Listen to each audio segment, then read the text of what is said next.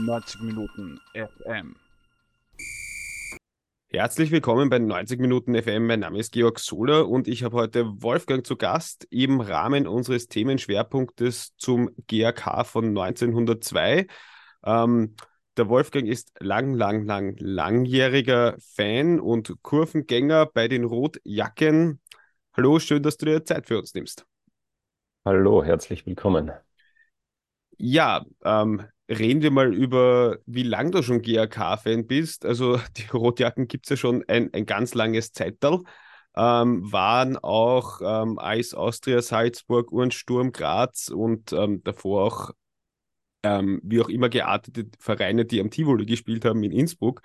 Ähm, einer, der den Wienern auf der Nase herumgetanzt ist. Wann hast du angefangen mit deinen Freunden und Freundinnen, den Wienern im rot-weißen Sektor auf der Nase herumzutanzen? Naja, ich bin in der Nähe von der Körösi-Straße aufgewachsen sozusagen. Also insofern war das schon äh, eine kindliche Prägung. Habe aber eine Zeit lang gebraucht, weil in meiner Familie Fußball eigentlich als Proletensport galt. Und da war es nicht so einfach, also nicht mit dem Papa ins Stadion gegangen, wie wir das in der Kurve immer besingen, sondern ich habe eine Zeit lang gebraucht. Und ähm, es war dann so Mitte der 90er Jahre, eigentlich haben mich äh, Fans aus dem gegnerischen Lager oder einer speziell gesagt, Wolfgang, wenn du GRK-Fan bist, dann musst du auch ins Stadion gehen. Und das war gerade noch am Ende der Körösi-Straße. Ich habe das letzte Derby dort noch gesehen und so das Abschiedsspiel für alles Tschech gesehen. Und dann kam halt eh schon das damalige Schwarzenegger Stadion. Und wie du sagst, natürlich ist man den Großen zwischendurch ähm, auf die Nerven gegangen, hat sich andererseits gegen Vereine wie Braunau oder Innsbruck fürchterlich schwer getan. Also das waren so meine Einstiege. Ähm, erstes Derby im neuen Stadion war natürlich auch ex extrem schmerzhaft, weil wir da gleich voll eins auf die Gurke bekommen haben. Ja, und seitdem gehe ich da eigentlich regelmäßig hin und äh, bin noch einigermaßen in der Kurve, aber bin ein bisschen vom 22er schon langsam in den 23er gewechselt wo es ein bisschen gemütlicher zugeht. Ja, es ist natürlich ein Podcast ähm, und ähm, man sieht jetzt nicht, aber ich, darf ich das verraten, dass man, dass ähm, du jetzt keine 22 mehr bist, oder? Kann man so sagen? Sicher, ja. ja. Klar. Also ich bin über Mitte, über Mitte 50 leider Gottes schon. Das hätte ich jetzt nicht gesehen. Aber egal. Ähm, ja, vielleicht noch einmal einen Schritt zurück. Jetzt hat man sich gehäkelt. Man kann ja eh nicht erklären, warum man irgendwann einmal Fan eines Vereins wird. Also ähm, ich war als Kind aus der Salzburg-Fan. Warum? Weil sie damals gerade am Weg ins Europacup-Finale waren. Obwohl ich aus Wien komme. Ne? Ähm, Sturm oder auch Austria Salzburg oder auch die Wiener Vereine haben dich nie interessiert? Naja, also ganz ein bisschen, ähm, so als, als 14- bis 18-Jährige war ich äh, tendenziell eher in Osttirol und in Kärnten daheim. Äh, Rapid Lienz war zum Beispiel ein bisschen ein Thema. Rapid Wien war dann eine kurze Phase. Ähm, und SV Spital, also SV Spital hat ja zwei Jahre in der obersten Liga gespielt und da war ich in Spital und habe dort maturiert und war dort auch brav jedes Heimspiel. Und auch dieser Verein hat die großen Wiener Vereine geärgert. Ich kann mich an einen, äh, an einen Sieg gegen die Wiener Austria erinnern und ich glaube, ich weiß nicht, Unentschieden gegen Rapid oder so. Also das war, das war schon auch sehr lustig und ich glaube sowieso, dass, es, dass man natürlich so ein bisschen mehrere Affinitäten hat. Genauso wie man halt Gegnerschaften pflegt, so pflegt man halt Freundschaften äh, zu gewissen Vereinen. Bei mir halt dann letztlich doch alle, die rot-weiß sind. Seit dem heurigen Sommer habe ich mich in Benfica verliebt und kaum habe ich mich in Benfica verliebt, müssen sie schon so blöd gegen die äh, Dosen aus Salzburg verlieren, was natürlich auch wieder wehgetan hat möchte kurz einwerfen, die sind aber auch rot-weiß meistens, ich sag's nur. ja, aber das ist eine andere Art von Rot. Na gut, wir diskutieren jetzt aber auch gar nicht darüber. Aber sprechen wir, sprechen wir weiterhin über den GRK. Ähm, du bist dann in jungen Jahren, ähm, offensichtlich nach der Matura, ähm, beim, beim GRK gelandet. Ähm, und äh, das war eigentlich eine ziemliche Erfolgswelle. Ich glaube, für als Fan ist es schon ziemlich cool, wenn man vor allem nicht nur so diese, diese, diesen Wienern, sondern auch dem eigentlich traditionell größeren Verein ähm, zuerst auf der Nase rumtanzt. Bleiben wir bei diesem Wortspiel. Dann hat der auch noch so seine liebe Not und dann wird man auf einmal selber Meister und Cupsieger. Wirst du diese, diese erste Zeit bis zu 2004 hin, die ja von heute aus gesehen schon urlang her ist, nämlich fast 20 Jahre, ähm, erlebt? Wie hat sich da die Kurve entwickelt? Wie viel war sie am Anfang? Ja.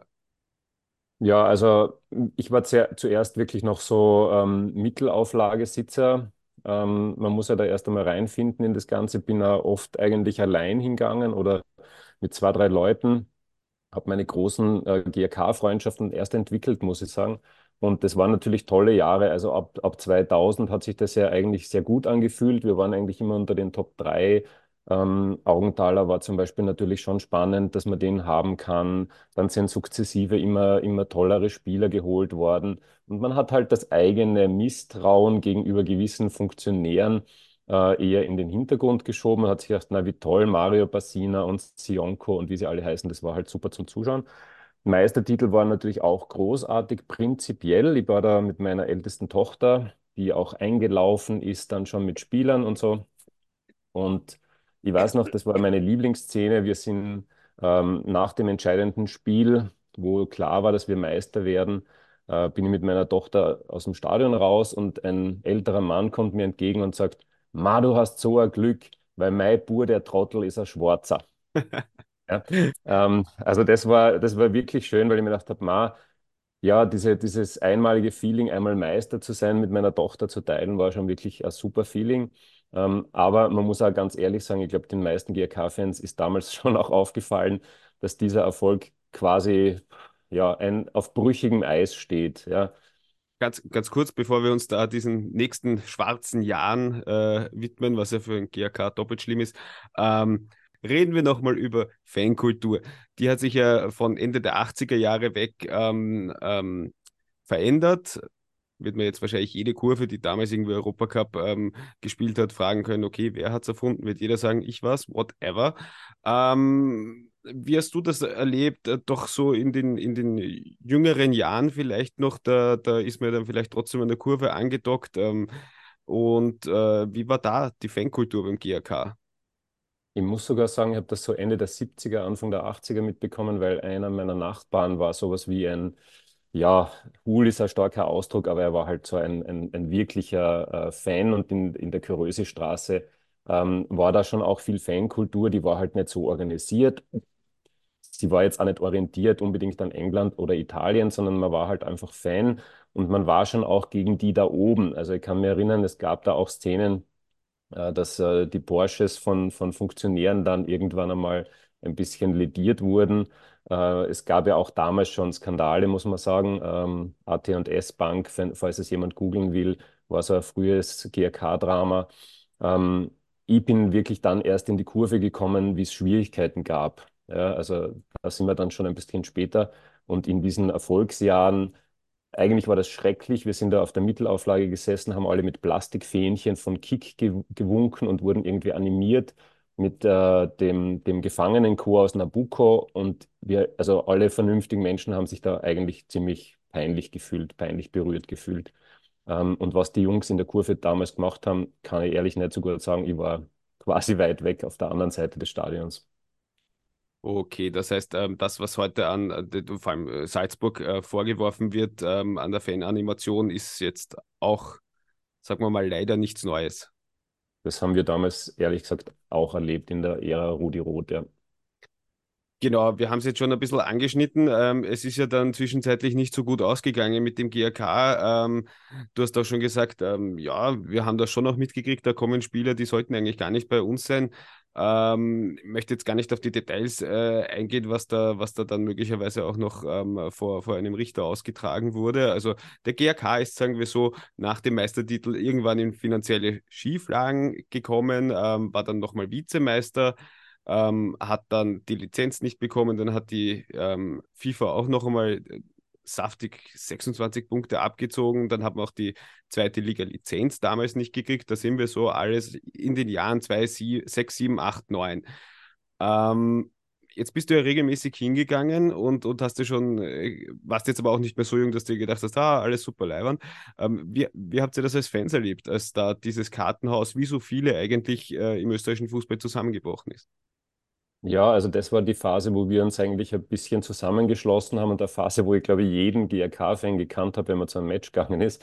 Ähm, das, das Lokal, wo wir uns immer getroffen haben, war tatsächlich auch noch in der Körösestraße und wir haben dort halt dann die Initiative 1902 gegründet, weil wir halt echt Angst gehabt haben, dass das Ganze gegen die Wand fährt, was letztlich dann eh trotzdem passiert ist. Ähm, also ich glaube, ob jung oder alt, wir haben alle gewusst, oh je, oh das geht jetzt schief. Ähm, und es geht womöglich mehr schief als beim Lokalrivalen, weil der war ja kurz vorher schon in den Seilen hängend. Aber wir hatten halt dann schon den Eindruck, okay, bei uns ist noch schlimmer. Ja, wir hatten noch ein paar Konkurse mehr und noch ein paar Probleme mehr. Und wir hatten halt aus meiner Sicht auch ziemlich unfähige Funktionärsriege dann in, in dieser wirklich kritischen Phase. Ich nenne jetzt keine Namen, ähm, aber alle GRK-Fans wissen, wen ich jetzt im Speziellen meine. Ähm, ja, also das war klar, dass das, dass das äh, scheitern wird. Die Frage war, was kommt dann danach? Es gab ja dann verschiedene Gruppierungen, die versucht haben, da irgendwie neue Lösungen zu finden. Und aus meiner Sicht hat sich dann Gott sei Dank tatsächlich die vernünftigste Lösung durchgesetzt. Damit meinst du die Neugründung äh, Ende nach dem vierten Insolvenzverfahren? Also vielleicht für die, die den anderen Text, den wir oder die anderen Texte noch nicht gelesen haben oder zur Fall waren, auf Wikipedia zu gehen, der GRK hat äh, vier Insolvenzen hingelegt zwischen 2007 und äh, Ende 2012. Man hat es nochmal in der Regionalliga versucht, das hat nicht so gut funktioniert, ist auch ähm, ähm, kritisiert worden. Wie haben das die Fans erlebt, dass man da nicht wie wirklich so eine, eine Tabula Rasa gemacht hat? Das ist ja, weil das ist ja schon unterschiedlich. Also den Lask hat es ja damals äh, quasi äh, in die Regionalliga zurückgeschmissen. Andere Vereine müssen dann nochmal weiter unten anfangen. Nehmen wir jetzt ein, ein kurzfristiges Beispiel, zum Beispiel die Vienna, die sich da ja auch ähm, vor, vor Bezirksgerichten blöd gespielt hat und nachher in der fünften Liga gelandet ist. Ähm, äh, kann man da sagen, es, es wäre wahrscheinlich schon sechs, sieben, acht besser gewesen. Wie auch immer, Klink hat alles weg, wurscht ganz unten. Wie habt ihr das erlebt? Also ich glaube, wir haben damals tatsächlich schon auch darüber diskutiert, ob man nicht einfach das ganze Gefüge auflösen, dieses total morsche und ja, korrupt sollte man wahrscheinlich nicht sagen, aber sagen wir mal dieses morsche Gebäude, ähm, das war damals schon noch eine Grund, Grund, Diskussionsgrundlage und ähm, trotzdem, glaube ich, war das einfach fast undenkbar. Wir haben schon alle gehofft, dass wir aus der Regionalliga da wieder in die zweite Liga aufsteigen. Es war ja recht knapp. Die Atmosphäre war wahnsinnig erhitzt und vergiftet und es hat ständig geclasht und man hat nicht gewusst, an welchem Punkt man jetzt wieder löschen muss quasi. Ähm, auch da du, du hast dich auch auf die Funktionäre kaum verlassen können, du hast nicht gewusst, was die da jetzt vorhaben. Ähm, also das war eine sehr schwierige Zeit, da hat es ständig Generalversammlungen gegeben und ich habe mir gedacht, ich würde viel lieber zum Match gehen als zu einer Generalversammlung. Aber ich glaube, wir waren letztlich öfter bei Generalversammlungen als bei Heimspielen in, in einer gewissen Zeit. Und ich bin heute sehr, sehr froh, dass wir wirklich dann von unten angefangen haben, uns da komplett regeneriert haben. Und ich kann das nur jedem Fußballverein empfehlen, nicht weiter wursteln, weil das bringt so nichts. Ja? Also wenn die Struktur mal kaputt ist, dann geht sich das nicht mehr aus. Ähm, Fun Fact oder eigentlich gar nicht so Fun Fact, ich glaube, ich glaub, es sind noch immer nicht alle Verfahren ähm, ganz zu Ende. Also ich glaube, das letzte Mal in den Medien war, war der ehemalige ähm, ähm, Präsident, glaube ich, oder, oder Sportchef irgendwann 2020. Ich glaube, eine, eine Buchhalterin ist 2021 dann äh, verurteilt worden. Also und ich glaube, es ist noch immer nicht alles rechtskräftig abgeschlossen. Das heißt, da ist sehr viel passiert, wenn man so will. Ähm, vor allem da anschließend, ich glaube, derzeit beim LASK sieht man ja auch, dass äh, wenn die Rettung quasi ähm, eine Stufe zu weit oben kommt, dass dann auch nicht immer alles äh, äh, rosa Eitel Wonnenschein ist. Ich glaube, dass du im Fußball eigentlich leider Gottes immer in einer gewissen Unsicherheit lebst. Äh, selbst jetzt, glaube ich, ähm, werden sich viele Fans von vielen Vereinen immer wieder fragen, wie lange geht es gut. Also wenn ich jetzt Wiener Austria-Fan wäre, zum Beispiel, würde ich auch nicht wahnsinnig gut schlafen. Ähm, ich glaube, das ist halt leider Teil dieses Spiels, dass man ein gewisses Risiko auch nehmen muss, wenn man da erfolgreich sein will. Ähm, die wenigsten haben halt so tolle Sponsoren aus diversen Ländern, dass sich das immer super ausgeht und man einfach alle Spieler kauft, die man braucht, um Meister zu werden. Das steht uns da nicht zur Verfügung und das halte ich auch eh für ungesund. Aber leider ist das Gambeln halt ein Teil offensichtlich des Funktionärslebens. Mir eh unverständlich, wie man das überhaupt machen kann, weil du bist ja dann selber auch dran unter Umständen. Du stehst, so wie du gesagt hast, dann eben unter Umständen vor Gericht. Und ja, diese Verfahren sind schon alle sehr interessant ausgegangen, muss man auch sagen. Da hätte ich eigentlich mit mehr Konsequenzen gerechnet. Ähm, da wurde ja elendiglich lang ermittelt, da gibt es ja tausende von Seiten von Akten und dann ist eigentlich wahnsinnig wenig dabei rausgekommen. Es wundert mich schon auch immer noch, ja. Ja, ja, wahrscheinlich werden wir es irgendwie in ein paar Jahren sehen. Und wie lange man im österreichischen Fußball Schindluder treiben kann, muss man ganz ehrlich sagen, haben wir ja auch ein paar Kilometer weiter nordöstlich in Mattersburg gesehen. Mhm.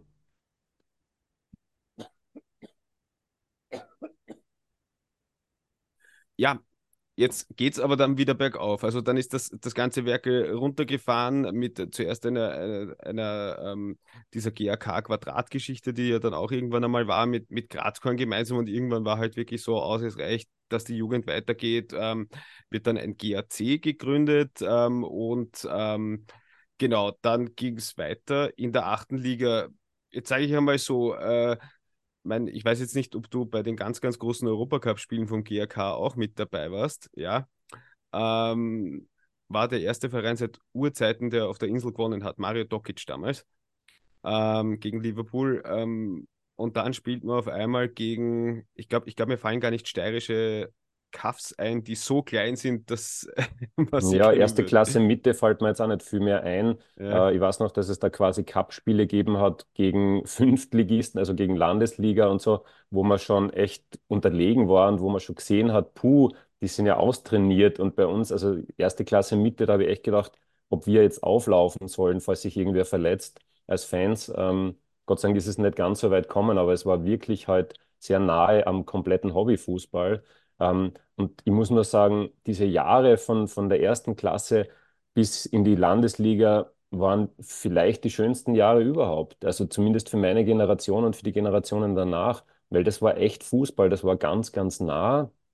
Du bist in Weinzettel direkt beim Linienrichter gestanden und hast gehört, wie der mit den Spielern diskutiert. Und es war einfach voll super. Und ich glaube auch, dass in, in der Zeit uns viele beneidet haben, ähm, auch Lokalrivalen, weil das war eigentlich tatsächlich so richtig Fußball, wie er mal gedacht war, ohne diese riesige Distanz, die es normalerweise halt in einem Stadion gibt und gerade in Liebenau mit diesem depperten Graben ähm, hast du eine wahnsinnige Distanz eigentlich zum Geschehen. In Weinzürtel bist du am, am Meter neben den Spielern gestanden. Das ist schon wirklich super und die Meistertitel dort zu feiern, war unglaublich lässig, zumal halt jedes Jahr ein Meistertitel zu feiern war.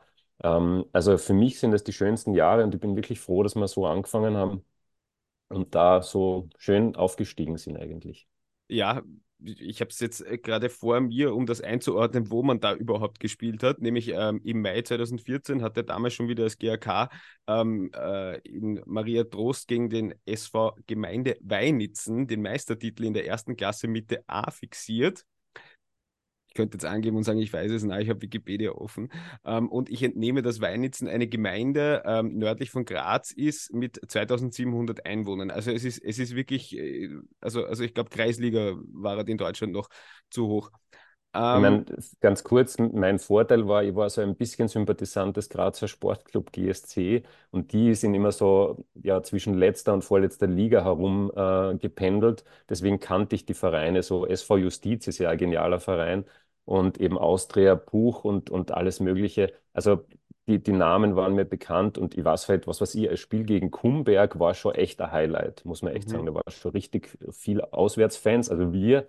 Ähm, und da sind wir da schon mit dem Bus raufgefahren, das war schon cool. Ja, ja, na, ich, ich, ich gehe ja privat, das wissen die meisten Leute eh, wenn ich einmal Zeit habe am Freitag auf Nacht zum Wiener Sportclub.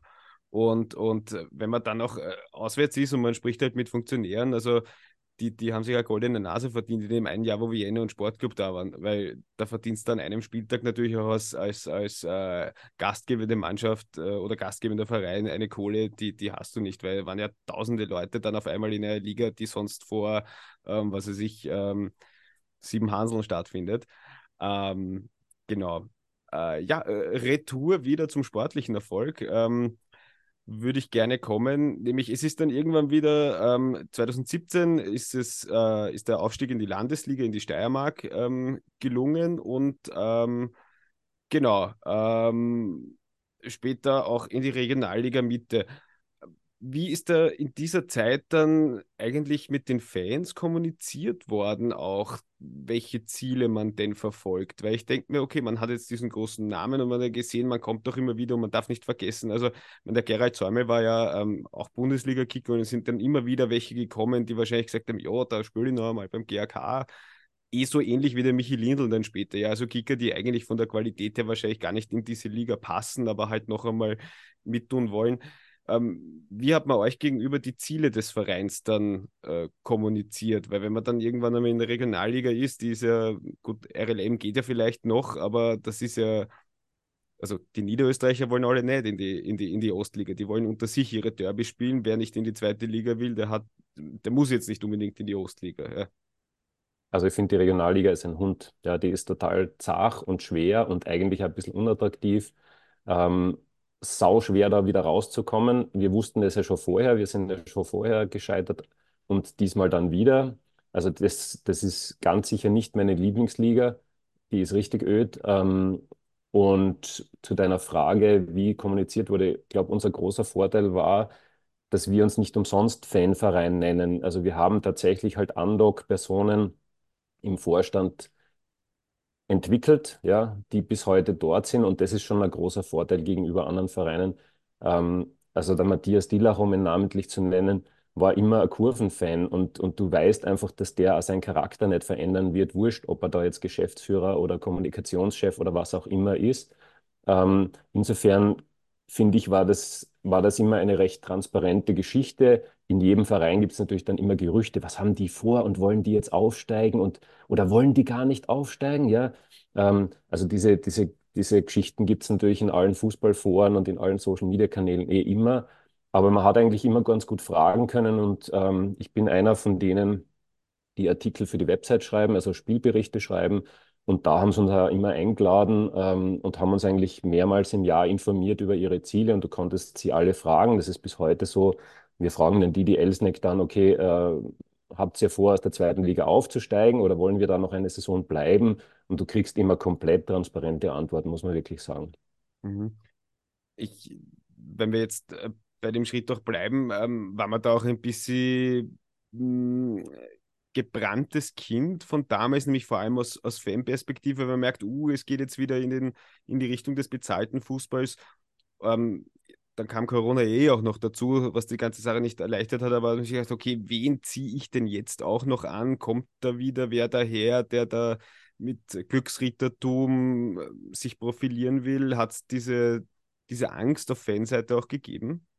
Bei mir schon, aber ich glaube, ich bin da wirklich vielleicht ein bisschen konservativer oder vielleicht ein bisschen ängstlicher als viele andere. Ähm, ich habe immer wieder eigentlich ein bisschen gebremst und gesagt, ich weiß gar nicht, ob wir jetzt aufsteigen sollten. Ich weiß gar nicht, ob wir uns nicht zuerst noch konsolidieren müssen, ob wir wirklich schon die Struktur für die zweite Liga haben.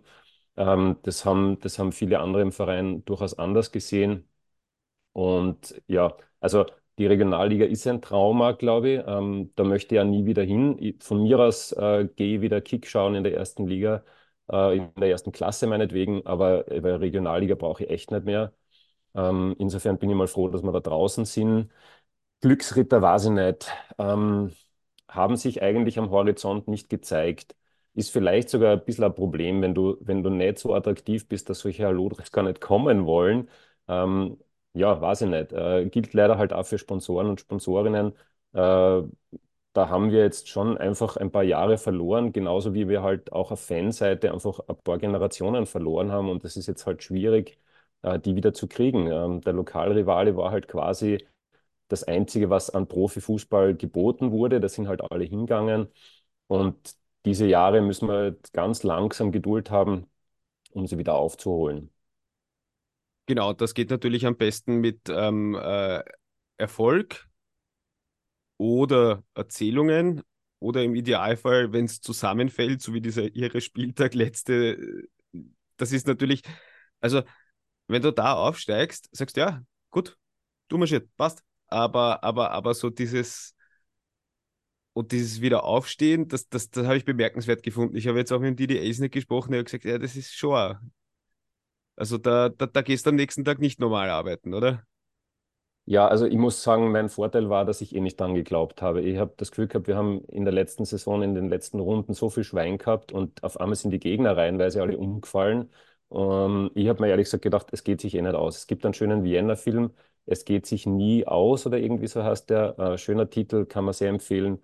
Ähm, und so ist es bei uns halt auch zwischendurch. Da hat das Gefühl, na, also das hatten wir irgendwie so auch nicht verdient. Mir hat ehrlich in der Situation eher leid getan, dass einerseits die Amateure nicht, nicht weiter raufkommen sind und vor allem auch das Frauenteam ist ja im, im gleichen Zeitraum leider auch gescheitert am Aufstieg. Bei denen wäre es genauso wichtig, dass sie in Richtung professionelles Geschehen kommen. Also ich war gar nicht so, ich habe gewusst, warum ich nicht nach Vorarlberg fahren werde, weil ich gewusst habe, das wird, entweder wird es ein extremes Besäufnis der Freude oder der, der Trauer, aber das tue ich mir nicht an. Ähm, ja, so gesehen, aber es war natürlich schrecklich. Also es fühlt sich unglaublich schrecklich an. Du musst da denken, ich unterrichte an der FH und da haben wir halt auch ganze Generationen von Jugendlichen verloren. Das heißt, wie ich dort angefangen habe, waren da immer noch einzelne Rote in Jahrgängen und jetzt ist das alles schwarz-weiß, alles. Und wenn du nach so einem Spiel am nächsten Tag unterrichten gehst, dann sitzen die alle mit ihren Schals drinnen. Das ist nicht so witzig. Also so fühlen sich deutsche Fußballfans momentan, glaube ich. Ist das auf der FH auch so wie in der Schule? Weil ich glaube, wenn wir damals einen deutschen Fußball, äh, einen deutschen Lehrer gehabt hätten, wäre das genauso ausgegangen. Ja, ich habe einen deutschen Studenten und den habe ich schon diese Woche öfter an, angesprochen, wie es ihm so geht. Ne? Ja, gut, jetzt haben wir alle wichtigen Themen besprochen, schwarze Pädagogik und Alkoholmissbrauch. Nein, aber ich glaube trotzdem, und das sieht man ja auch an den Zuschauerinnenzahlen, ähm, äh, dem hat es zumindest nicht geschadet. Also ich glaube, ich glaube, dass wer, wer letztes Jahr wahrscheinlich dann gesagt hat, ja, schon fände ich schon geil und Sturm ist für mich, oder, oder ich komme bei Sturm auch nicht rein, weil das darf man auch nicht vergessen. Äh, also äh, es ist ja nicht jede Wahl eines Fußballclubs, den ich jetzt gern habe, ist unbedingt eine, dass ich sage, das ist jetzt der tollste Verein. Manchmal ist es einfach eine, eine, äh, eine, eine Möglichkeit, dass man sagt, okay, da kann ich mich jetzt auch einbringen. Ne?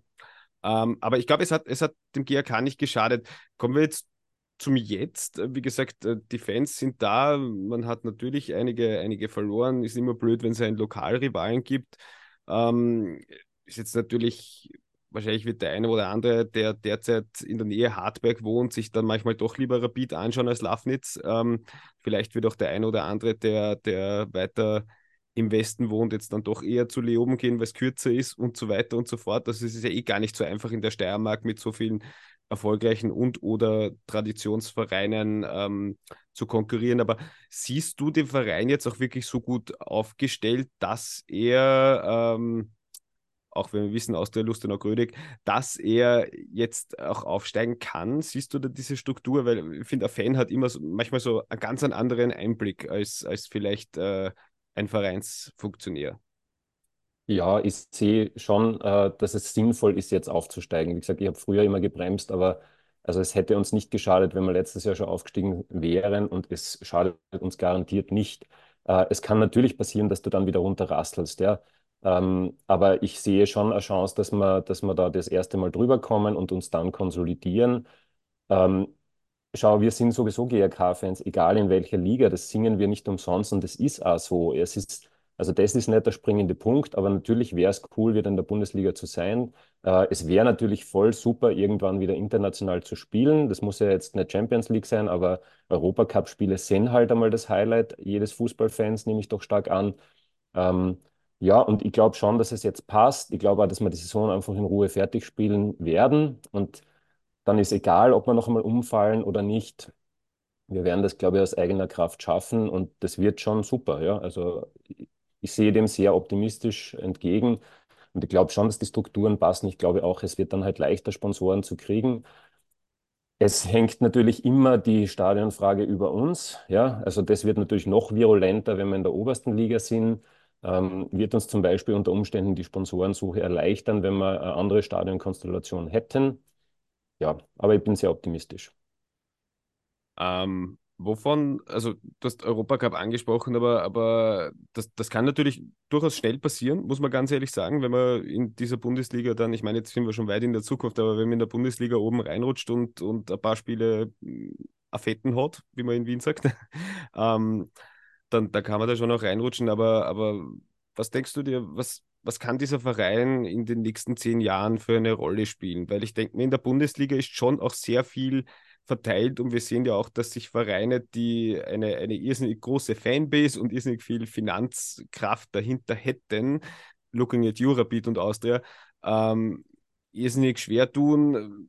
Ich meine, dass Sturm ein paar Schritte weiter ist und auch der Lask, puh, ich meine, ja, wo, welche ja, Rolle also kann das, man da spielen? das Ziel muss dann sein, sich da oben zu konsolidieren. Also da brauchst du nicht von, von, von einem Titelkampf träumen oder sonst was, das ist völlig unrealistisch. Aber sich da mal irgendwo in einem sicheren Bereich zu konsolidieren, sollte möglich sein. Und wenn nicht, dann halt nicht. Dann steigst halt noch einmal ab, dann musst halt drüber nachdenken, wie das sich ausgeht. Ähm, ich glaube, wir haben ein gutes Scouting zum Beispiel. Wir haben ein gewisses Händchen. Wir haben jetzt echt wenig Transfers gehabt, die nicht funktioniert haben. Ähm, wir sind nicht so übermütig. Ich glaube, wir haben zumindest momentan äh, hat da jeder eine gewisse Demut entwickelt. Es gibt jetzt keine Blender im Verein. Äh, und ich glaube auch nicht, dass die so schnell kommen werden. Irgendwann werden sie natürlich angelockt werden. Ähm, ja, und dann, also wenn man irgendwo so um den Platz 7 spielen könnte, wäre das voll okay. Und ja, in zehn Jahren spielen wir dann gegen Rayo Vallecano, meinen spanischen Lieblingsverein, und äh, gibt es dann meine Dinger unentschieden. Ähm, ganz zum Abschluss noch, ähm, ich, ich bin mir nicht so sicher, wie man dieses Thema aufbringt, weil ich, ich, ich halte von diesen, weil ich, ich, bin neulich auch neben so einer Fanschlägerei tatsächlich daneben gestanden, bei dieser letzten vom Weberknechter in Wien, gehe ich raus eine rauchen und hauen sich auf einmal die Leute in die Goschen. Ähm, ich, ich halte das für, ja, depperte Burschen zwischen 15 und 29 und wir Männer tendieren dazu, in dem Alter dumme Dinge zu tun, aber wie schätzt du da die Fanlage ein? Weil ähm, ganz so ausgezeichnet hat man sich in Graz in letzter Zeit nicht und ich wollte das jetzt wirklich ganz am Schluss noch einmal anbringen. Wie schätzt du das ein? Macht der Verein da genug, was in seiner Macht ist, um solche Dinge zu unterbinden?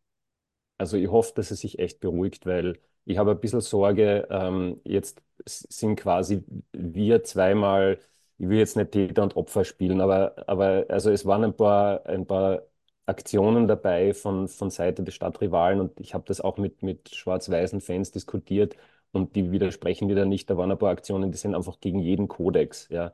Ähm, du greifst keine jungen Mädels an, die beim Fanshop stehen. Das macht man einfach nicht, ganz egal, was für ein Vollidiot man sonst ist. Ähm, man hängt auch keine roten Schweine auf bei einer Autobahnbrücke und sonstiges. Das macht man einfach nicht.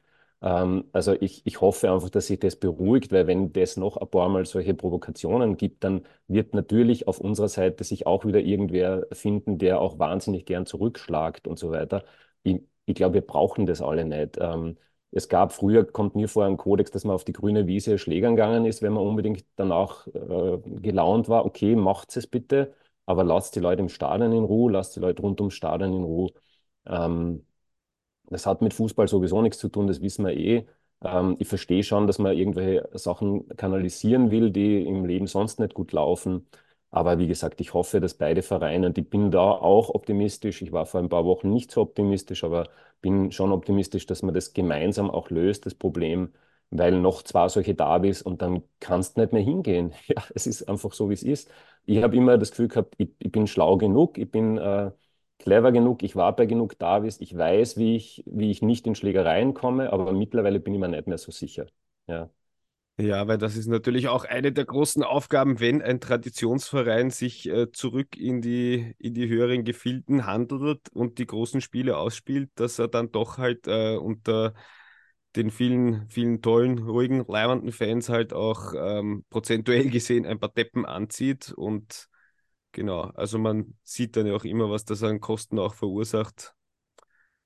Ja, Ähm, da wird halt auch die jeweilige Kurve gefragt sein. Und ich, ich glaube, ehrlich, ich will jetzt nicht zu einseitig sein, aber ich glaube, unsere Kurve hat das in, in letzter Zeit ganz gut hinbekommen. Das war nicht immer so, aber ich habe schon den Eindruck gehabt, dass, dass das viel, viel besser ist. Und ich glaube, dass, dass die Sturmfans eh wissen, dass da einfach sehr viel zu tun ist. Und ich mache keine Sturm-Fußballfans dafür verantwortlich. Ähm, sind viele meiner Freunde in dieser Stadt, kannst du ja gar nicht anders leben, ähm, als mit der Gegenseite harmonisch zu leben. Ähm, und die Leute, die da halt auch in der Kurve mittlerweile stehen und die dort nichts verloren haben, die muss man halt einfach wieder rausbringen. Ja. Die sollen echt irgendwo anders sich austoben. genau, das heißt, für die nächsten paar Monate Meistertitel einfahren, ein paar Leute aus dem Stadion rauskomplementieren und dann die Bundesliga genießen. Denkt man dann immer für, für, für, für Fans wie dich, die schon wirklich sehr, sehr, sehr, sehr, sehr, sehr lange, Entschuldigung, das war jetzt ein sehr zu viel, ähm, hingehen, muss das eine Wahnsinnssache sein, wenn man sagt, na, und damals war in der Bundesliga und dann ist man es wieder. Wolfgang, ich danke dir fürs Dabeisein und würde mal sagen, wir gehen einmal auf ein Bier. Sehr gut. Es soll halt kein Bier von der falschen Marke sein.